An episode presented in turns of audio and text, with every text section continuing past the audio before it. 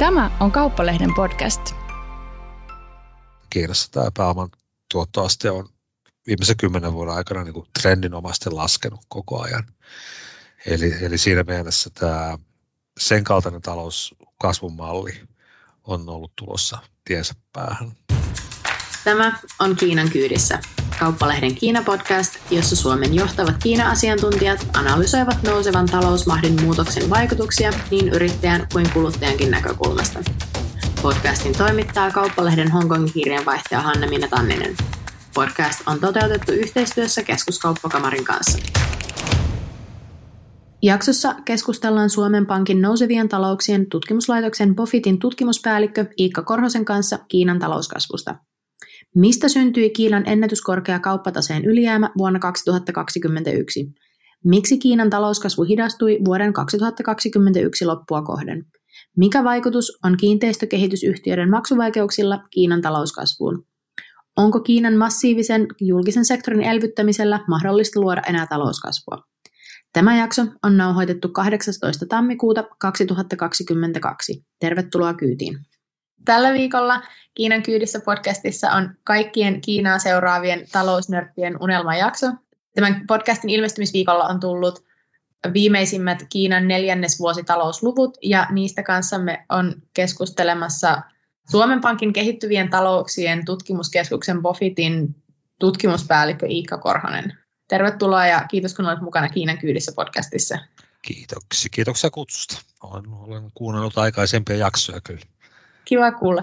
Tuota, jos aloitetaan ihan alusta, niin mikä on BOFIT ja mitä se tekee?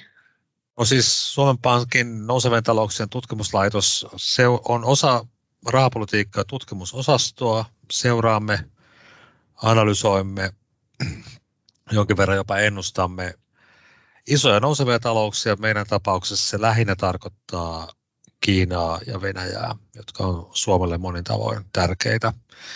Jonkin verran tiedämme jotain Intiasta ja, ja Ukrainasta ja Kazakstanista esimerkiksi.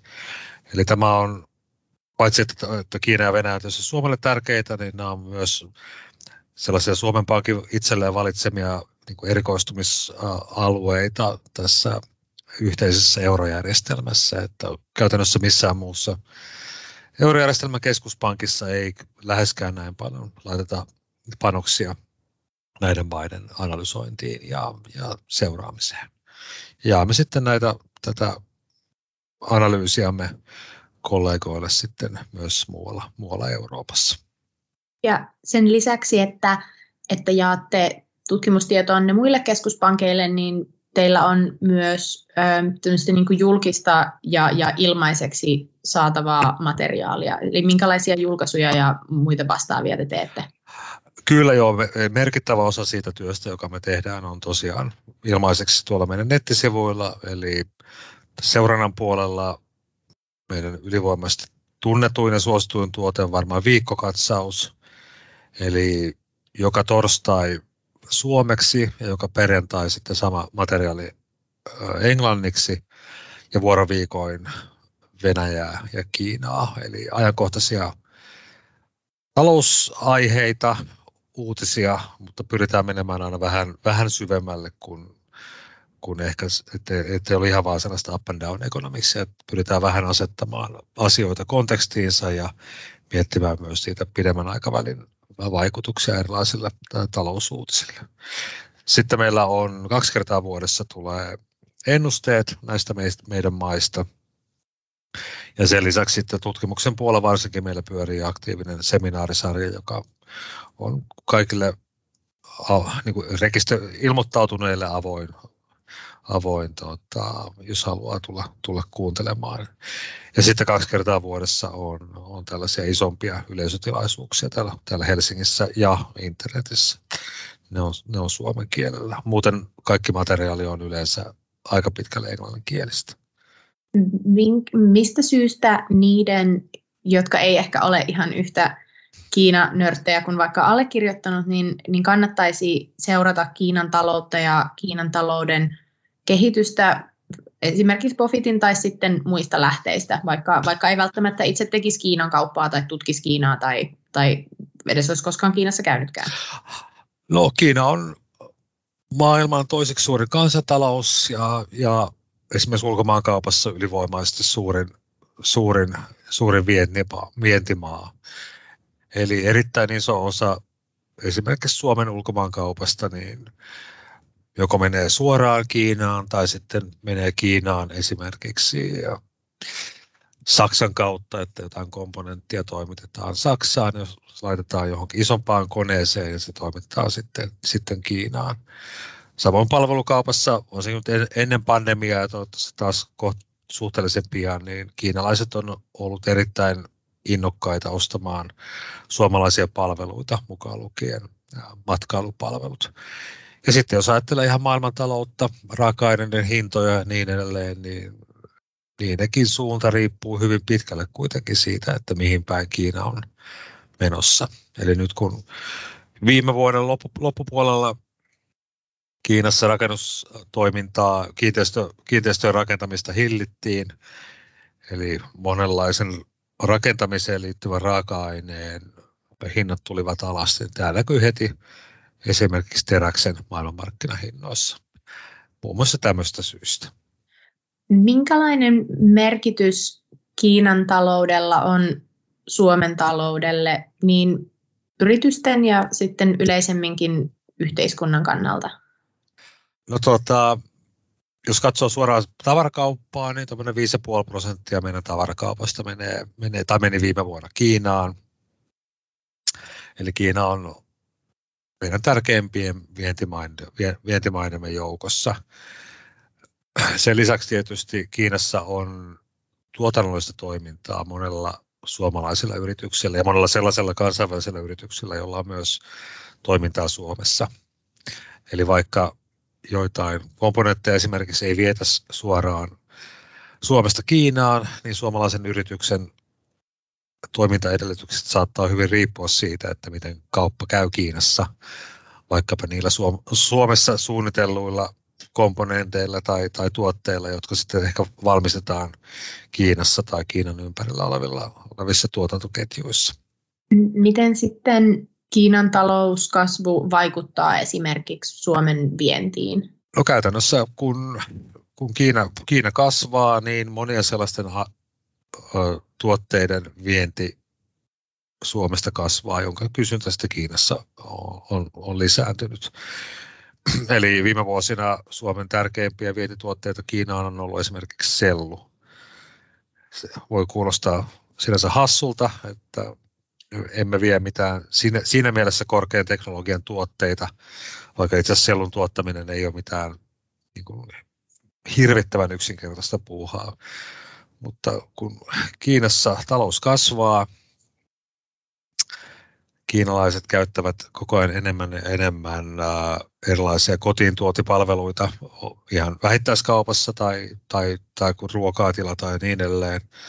Tarvitaan pahvilaatikoita, No sitten tarvitaan pahvilaatikoihin, tarvitaan sellua ja sattumalta tämä Pohjois-Euroopassa ja esimerkiksi Kanadassa kasvava, kasvavat havupuut, pitkäkuituiset havupuut on erittäin hyvää sellun raaka-ainetta. Niinpä Suomessa tuotetaan ja viedään sitten Kiinaan pääosin, niin kuin sanoin, selluna.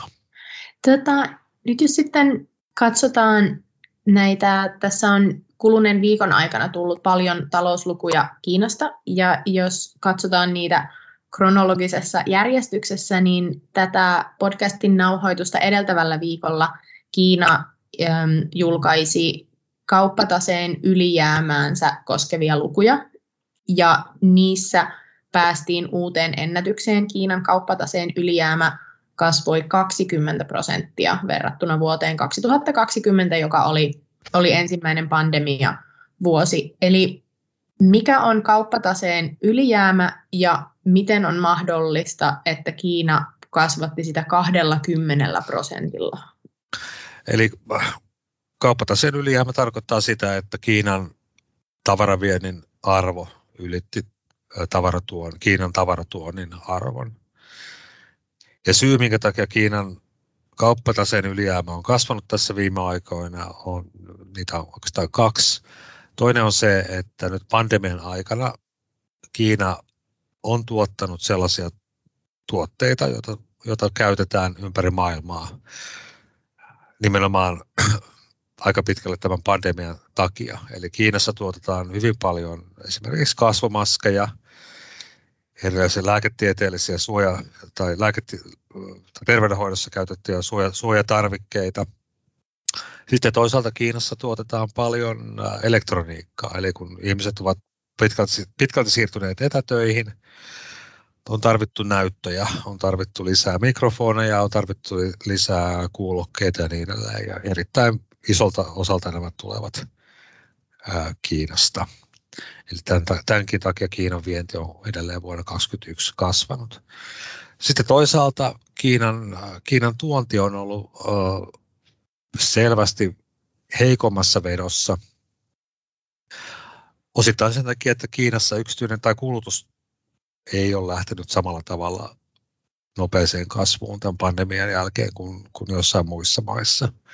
Eli koska Kiinassa on edelleen niin, niin tarkat rajoitukset, paitsi tähän ulkomaan matkustamiseen, niin myös monella kohtaa kotimaan sisällä matkustamiseen,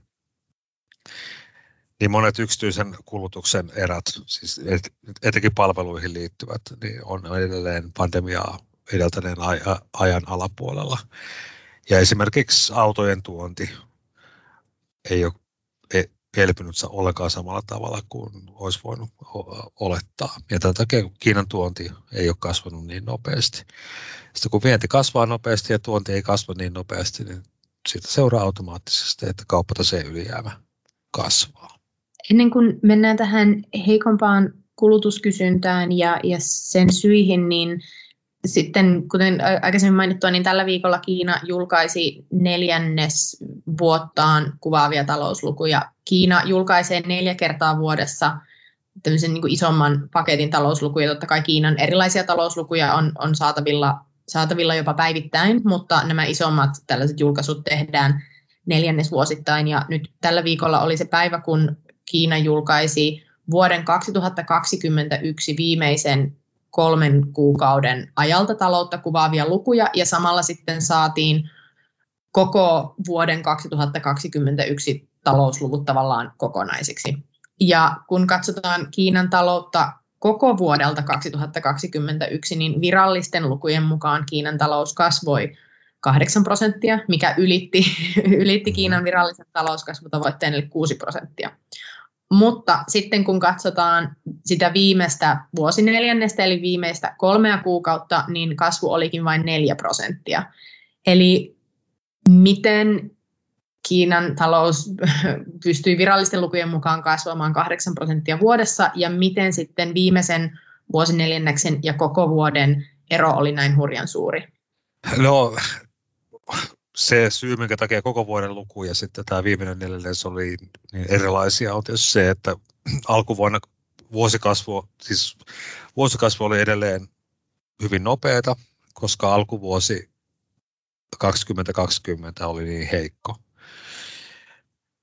Mutta sitten koska Kiina silloin 20 kesällä ja syksyllä elpyi niin nopeasti, niin nyt sitten kesällä ja syksyllä 2021 vuosikasvuluvut eivät enää ole ollenkaan niin nopeita. Ja, ja muutenkin, tämä, jos katsoo ihan neljännes vuosittain, niin se kasvu on ollut selvästi hitaampaa kuin, kuin ennen, ennen pandemiaa. Eli siinä mielessä tämä talouden dynamiikka ei ollut niin vahvaa. Tämän lisäksi tietysti sitten on monella tahoilla esitetty paljon arvio, arvioita, että Kiinan viralliset BKT-luvut ei, ei ehkä ihan pidä paikkaansa. Ja myös meillä esimerkiksi tehdään tällaista vaihtoehtoista BKT-kasvu, kasvusarjaa, joka, joka myös julkaisemme nettisivuilla. Että tämän, tämän sarjan mukaan esimerkiksi Kiinan bruttokansantuote kasvoi viime vuoden viimeisellä neljänneksellä ei sitä neljää prosenttia, vaan ehkä pikemminkin noin kaksi prosenttia. Mistä sitten, jos alkuvuoden vahva kasvu merkittävältä osin selittyy sillä, että sitä verrattiin vuoden 2020 alkuun, jolloin kasvu oli heikompaa, eli, eli niin sanotusti kuntokehityskäyrä oli, oli paljon kovempi alkuvuonna, mutta sitten loppuvuotta kohti, kun päästiin sitten vertaamaan taas vuoden 2020 loppupuolen aktiiviseen talouteen, niin sitten vuonna 2021 talous selkeästi hidastui. Eli mitkä tällaiset talouden kasvua ylläpitävät peruspalikat ovat nyt puuttuneet ja mistä se on johtunut? No osittain se on nimenomaan siitä, että yksityinen kulutus on ollut, ollut sen verran heikompaa näiden niin kuin sekä koronarajoitusten takia ja sen takia, että sitten ihmiset on olleet varovaisempia esimerkiksi matkustamisessa. Vaikka sitä koronaa ei niin paljon Kiinassa varsinkaan viime syksynä ollut, ihmiset olivat silti varovaisia. Ja sitten toinen on, on tämä kiinteistösektorin tilanne, eli kun näitä isoja kiinteistöyrityksiä alkoi mennä selvitystilaan tai lähelle sitä, niin näkyi selvästi, että, että kiinteistösektorilla tämä aktiviteetti hiipui. Eli monella yrityksellä oli vaikeuksia saada, saada rahoitusta ainakaan uusien, uusien projektien aloittamiseen. Ja niin kuin sanoin, se näkyy myös tuossa ulkomaankaupassa, että semmoista raaka-aineita, jotka liittyvät rakentamiseen, siis teräs, kupari ja niin, niiden, niiden tuonti ei ole kasvanut tai se on jopa supistunut. Millä lailla se, nämä kiinteistösektorin ongelmat näkyvät sitten talouskasvussa, että et, et otsikoissa, joita itsekin kyllä kirjoitan, niin näkyy, että no niin, nyt on se ja se kiinalainen kiinteistöyhtiö pulassa ja nyt on sen ja sen kaupankäynti keskeytetty, mikä ihan kuulostaa huolestuttavalta, mutta, mutta minkälaisia vaikutuksia tällaisella epävarmuudella on nimenomaan reaalitalouteen? No sillä on iso negatiivinen vaikutus ollut, koska myös sen takia, että Kiinan kasvusta niin iso osa on tullut viime vuosina sieltä kiinteistö, kiinteistöjen rakentamisesta. Siis ei pelkästään asuinkiinteistöjen, mutta, mutta kaikenlaisten kiinteistöjen plus sitten erilaisten infrastruktuurihankkeiden. Ja nyt kun niiden esimerkiksi rahoitus on, on selvästi vähentynyt, niin sillä on ollut iso vaikutus taloudelliseen aktiviteettiin tätä kautta. Sen lisäksi se, että Kiinassa aluehallintotaso, sen tulosta iso osa on tullut itse asiassa rakennusmaan myymisestä rakennuttajille. Ja nyt ainakin viime vuonna niin tämä tulolähde osittain kuivu ja loppuvuonna kuivu melkein kokonaan, niin se on vaikuttanut sitten niin kuin julkisen sektorin tämän yhden tason mahdollisuuksia käyttää rahaa ja, ja pitää yllä, yllä taloudellista aktiviteettia. Eli kun kiinteistö, kiinteistökehitysyhtiöt ovat ongelmissa, niin paikalliset äh, vai, tai niin kuin, niin kuin provinssihallinnot eivät saa tuloja, mikä hidastaa julkista sektoria ja sen lisäksi myöskin asuntokauppa ei ole käynyt. Mainitsit tuossa, että, että, että on laitettu rahaa julkisiin hankkeisiin, mikä on, on Kiinalle hyvin tyypillistä, että, että talouden vähän hidastuessa niin sitten aloitetaan julkisia tällaisia rakennusprojekteja Kyllä. ja sen takia Kiinassa muun muassa muistaakseni jo, tällä hetkellä on jo maailman suuri luotijunaverkko ja, ja muuta vastaavaa. Minkälainen rooli tällä julkisella elvytyksellä, mikä siis Kiinassa on, on todella valtavaa, on ollut tästä koronakriisistä toipuessa ja on tällä hetkellä? No sillä on ollut rooli ja varsinkin 20 siinä puolessa välissä ja syksyllä sillä oli, oli iso rooli. Mutta nyt vuonna 2021 niin äh, sitten ne ainakin jossain kohtaa niin politiikan tekijöiden ne huolenaiheet muuttui jonkin verran, eli, eli oltiin enemmän huolissaan sitten tästä nopeasti kasvan nousseesta velkaantumisesta. Ja ryhdyttiin sitten pikemminkin hillitsemään sitä velkaantumista, vaikka se samalla merkitsi sitä, että talouskasvu jonkun verran, jonkin verran hidastui. Ja itse asiassa tämä tämmöinen suhteellisen nopea velkaantuminen yhdistettynä erilaisiin tai kiinteistöinvestointien nopeeseen kasvuun on ollut Kiinalle tyypillistä melkeinpä sieltä 2008-2009 finanssikriisistä lähtien. Eli siitä, siitä kriisistä Kiina selvisi nimenomaan lisäämällä lainanantoa valtionomistamista, pank- pankeista ja rakentamalla paljon lisää kaikenlaista, mukaan lukien tämä luotijunaverkosto. Mutta mitä kauemmin sitä erittäin nopeata investointitahtia on pidetty yllä, niin on käynyt yhä ilmeisemmäksi, että se investointien tuottoaste on koko ajan laskenut, mikä on, on siinä mielessä niin käy, käy järkeen, että jos vuodesta toiseen bruttokansantuotteesta sijoitetaan tai investoidaan niin kuin uuteen kapasiteettiin yli 40 prosenttia, niin jossain kohtaa käy niin, että niitä hyviä kohteita ei enää, sellaisia kohteita, joissa tuotto on jotenkin positiivinen, niin niitä ei enää niin paljon löydy. Ja tästä on myös paljon ihan taloustieteellistä tutkimusta, että näytetään, että Kiinassa tämä pääoman tuottoaste on viimeisen kymmenen vuoden aikana niin trendinomaisesti laskenut koko ajan. Eli, eli siinä mielessä tämä sen kaltainen talouskasvun malli on ollut tulossa tiensä päähän. Mitä vaihtoehtoja Kiinalla nyt on tai, tai Kiinan politiikan tekijöillä ja keskuspankilla on pöydällään ottaen huomioon juuri tämä, että, että jos tuottamattomia kohteita ei ole ja tällä viikolla Kiinan keskuspankki myös ilmoitti, että se ensimmäistä kertaa ihan hieman laskee ähm, tällaista vuoden mittaisille lainoille annettavaa ohjauskorkoa. Eli, e-, eli mitä vaihtoehtoja nyt on ja mitä todennäköisesti nähdään seuraavaksi? No nyt on vaihtoehtoina on sitten se, tota, joko yrittää tätä tällaista aikaisemmin kaltaista, kaltaista elvytystä, eli uudestaan avataan niin rahahanat ja pyritään investoimaan vielä enemmän asuntoihin, infrastruktuuriin ja niin edelleen. Tai sitten otetaan enemmän tosissaan se huoli tästä nopeasti kasvaneesta velkaantumisesta. Ja se pitkä, pitkään niin kuin pinnalla ollut ajatus, että, talouskasvun pitäisi siirtyä enemmän sieltä investoinneista yksityisten kotitalouksien kulutukseen. Tähän mennessä aina kun kasvu on hidastunut, niin kuin sanoit, niin sitten pikemminkin ollaan aina jossain kohtaa palattu siihen vanhaan kasvumalliin. Mutta voi olla, että tämä velkatasot alkaa olla jo niin korkeita, että, tota, että se ei ole enää, enää mahdollista.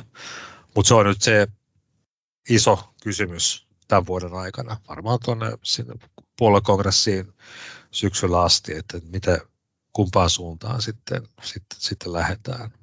Miten nyt kun, ähm, kun vaikka Kiinan keskuspankki alensi tätä yhtä korkotasoa hieman, niin se meni hieman vastakkaiseen suuntaan, kun muualla maailmassa on puhuttu inflaatiosta ja mihin sitten tämä korkotason lasku vaikuttaa. Eli menee, uiko Kiina nyt ihan valtavirtaan, mitä tulee koronaelvytykseen, jos puhutaan näistä suurista talouksista, ja voiko tämä tilanne pahimmillaan sitten vielä lisätä inflaatiota tällä hetkellä maailmassa? No tuolla Kiinassahan inflaatio ei ole ollut hirveän, hirveän korkea. Eli kuluttajahintainflaatio on tällä hetkellä selvästi alle, alle 2 prosenttia kuitenkin. Ja tietysti tämä, myös tämä koronlasku oli kuitenkin vain 0,10 prosenttiyksikköä, että se ei ollut siinä mielessä mitenkään hirveän, hirveän massiivinen. Joo, mutta siinä on tietysti oikeassa, että Kiina on menossa tällä hetkellä hieman eri, eri tahdissa kuin iso osa maailman muista maista. Mutta jos täytyy muistaa, että näistä isoista talouksista, niin Kiina oli myös ensimmäinen, joka ää, tästä koronapandemiasta tai sen ensimmäistä aallosta niin elpyi silloin 20 kesällä. Mainitsit tuossa myös tuon kulutuskysynnän kasvun, mistä on yhä enemmän puhuttu Kiinassa viime vuosina ja, ja varsinkin nyt, mutta, mutta se näkyy hidastuneen. Ähm, ainut sitä kuvaava luku, tämmöinen isompi julkinen luku, mistä, mitä julkaistaan, niin on vähittäiskauppamyynti, minkä kasvu hidastui koko loppuvuoden. Eli minkälaiset mahdollisuudet Kiinalla on sitten tavallaan kasvattaa sitä talouskasvua tämän kulutuskysynnän takia ja minkälainen vaikutus koronarajoituksilla on, koska ainakin tämän podcastin nauhoitusta edeltävällä viikolla, niin niitä on vielä entisestään kiristetty kaikkia rajoituksia. Ja se taas vaikuttaa kulutuskysyntään, kun ihmiset ei sitten tietenkään pääse käyttämään rahaa ravintoloihin tai palveluihin. No periaatteessa ihmisillä olisi aika paljonkin varaa nostaa kulutusta, että kiinalaisilla on, on säästöjä ja tänä korona-aikana niitä on itse asiassa kertynyt lisää. Mutta kiinalaiset on, on, on niin haluttomia laittamaan sitä rahaa liikenteeseen ihan laajassa mittakaavassa ja halutaan pitää säästöjä. Et osittain se on, kysy on, niin kuin, ja, ja on ollut pidemmän aikaa siitä, että, että jos äh, esimerkiksi eläketurvaa ei niin ole, tai jos sairastuu vakavasti, niin sen joutuu aika pitkälle itse hoitamaan, tai jos lapsi lähtee opintielle yliopistoihin ja niin edelleen, niin kaikkea tähän pitää varata rahaa, koska se sosiaalinen turvaverkko ja sosiaalimenot muutenkin on, on niin alha tai pieniä. Niin sen takia se säästämisaste on pysynyt korkeana. Ja nyt sitten tämä korona epävarmuus on omalta osaltaan lisännyt, lisännyt sellaista niin kuin varovais, varo, varovaisuudesta tulevaa säästämistä, että koska ei tiedetä ihan tarkkaan, että mitä tapahtuu tässä ihan lähiaikoinakin, niin on, on parempi sitten laittaa rahaa, rahaa syrjään ja, ja sitten kun on parempi aika, niin sitten taas matkustetaan ja niin edelleen. Mutta periaatteessa jos jossain kohtaa sitten käy, käy ilmi, että, että tämä pandemia on ohi ja myös kiinalaiset pystyy kuluttamaan ja matkustamaan ainakin nyt esimerkiksi siellä tuota, maan, maan sisällä, niin siellä on, on merkittävää potentiaalia kulutuksen kasvulle. Ja tällä hetkellä sitä ei tosiaan näe. Eli Kiinalla on nyt vaihtoehtoina äm, joko löysätä koronapolitiikkansa, ja Kiina on mennyt tiukasti niin sanotusti nollalinjalla, eli, eli Kiina, ei, Kiina yrittää eliminoida ihan kaikki, kaikki tartunnat, ja siihen sitten kuuluu tarvittaessa vaikka 13 miljoonan henkilön asettaminen tämmöiseen niin kuin lockdowniin, eli ulkona liikkumiskieltoon, mutta toisaalta sitten jos näitä, näitä jatkaa liian pitkään, niin sitten se yksityinenkään kulutus ei palaudu. Eli ollaanko nyt siinä tilanteessa, että, että nähdäänkö Kiinan taloudessa jopa käänne, että, että onko jatkossa vaan hitaampaa kasvua vai, vai tota, vaihtuuko tämä tilanne sitten jossain, jossain vaiheessa, kun korona on ohi? No sitä käännettä enemmän kulutusvetoseen hitaampaan, mutta enemmän kulutusvetoseen kasvuun on, on povattu aika monta vuotta, semmoisia pieniä askelia siihen suuntaan on otettu, otettiin ennen, ennen pandemiaa, mutta nyt sitten tämä pandemia ja siihen liittyvät talouspoliittiset toimenpiteet on oikeastaan kaiken, kaiken sen niin kääntänyt taas takaisin vanhaan malliin. Että tässä kyllä tulee ottamaan aikansa ennen kuin, ennen kuin päästään edes suurin piirtein esimerkiksi kulutuksen osuudessa BKT siihen, missä oltiin vuonna vuonna 2007. Ja se on sitten mielenkiintoinen kysymys, että miten Kiinan viranomaiset katsoo esimerkiksi koronan riskit, sanotaanko nyt vaikka olympialaisten jälkeen, että halutaanko helpottaa matkustamista Kiinassa ja sitten ehkä joskus jossain kohtaa jopa maarajojen ulkopuolelle ja ulkopuolelta että tähän mennessä se, tämä nolla, nolla koronalinja on, on pitänyt aika pitkälle. Mutta tietysti voidaan kyllä ajatella, että mitä, mitä pitempään jatkuu ja muu maailma avautuu kuitenkin tässä, niin sitä korkeammaksi niin myös ihan taloudelliset kustannukset tulee, tulee Kiinalle. Että jos ei päästä matkustamaan, ei päästä myymään asioita, ei, ei päästä tekemään sijoituksia samalla tavalla ja niin edelleen, niin tota, se ei, ei, ei voi tehdä hyvää esimerkiksi kiinalaisten yritysten niin kilpailukyvylle. Mitä tämä kaikki sitten tarkoittaa suomalaisyritysten kannalta, tai totta kai erilaisia asioita eri sektoreiden ja eri kokoisten yritysten kannalta, joten ehkä kysymykseni on enemmänkin, että, että mitä suomalaisten yritysten kannattaa tarkkailla ja minkälaisiin asioihin valmistautua ainakin riskiskenaarioissa? No riskejä on sekä ylä- että alasuuntaisia. Että alasuuntaisissa riskeissä on tietysti tämä kiinteistösektorin tilanne, että jos siellä nähdään, tajutaan jossain kohtaa, että niitä ongelmissa olevia rakennuttajayrityksiä onkin vielä enemmän ja niiden uudelleenjärjestelyt ja niiden lainojen, lainojen, lainojen alaskirjaaminen vaatii selvästi entistäkin enemmän pääomia, niin kyllä se, se on semmoinen negatiivinen, negatiivinen shokki sitten kokonaiskysyntää ja totta kai monelle suomalaisfirmalle. Mutta on sitten, kuten sanoin, riskejä toiseenkin suuntaan. Et, et siinä kohtaa, kun kiinalaiset kotitaloudet uskaltaa taas enemmän kuluttaa sekä Kiinassa että ulkomailla, niin, niin heillä on kyllä nyt aika paljon säästöjä sivussa. Eli se kulutus, kulutuksen kasvu voi olla jonkin aikaa merkittäväkin nopeata.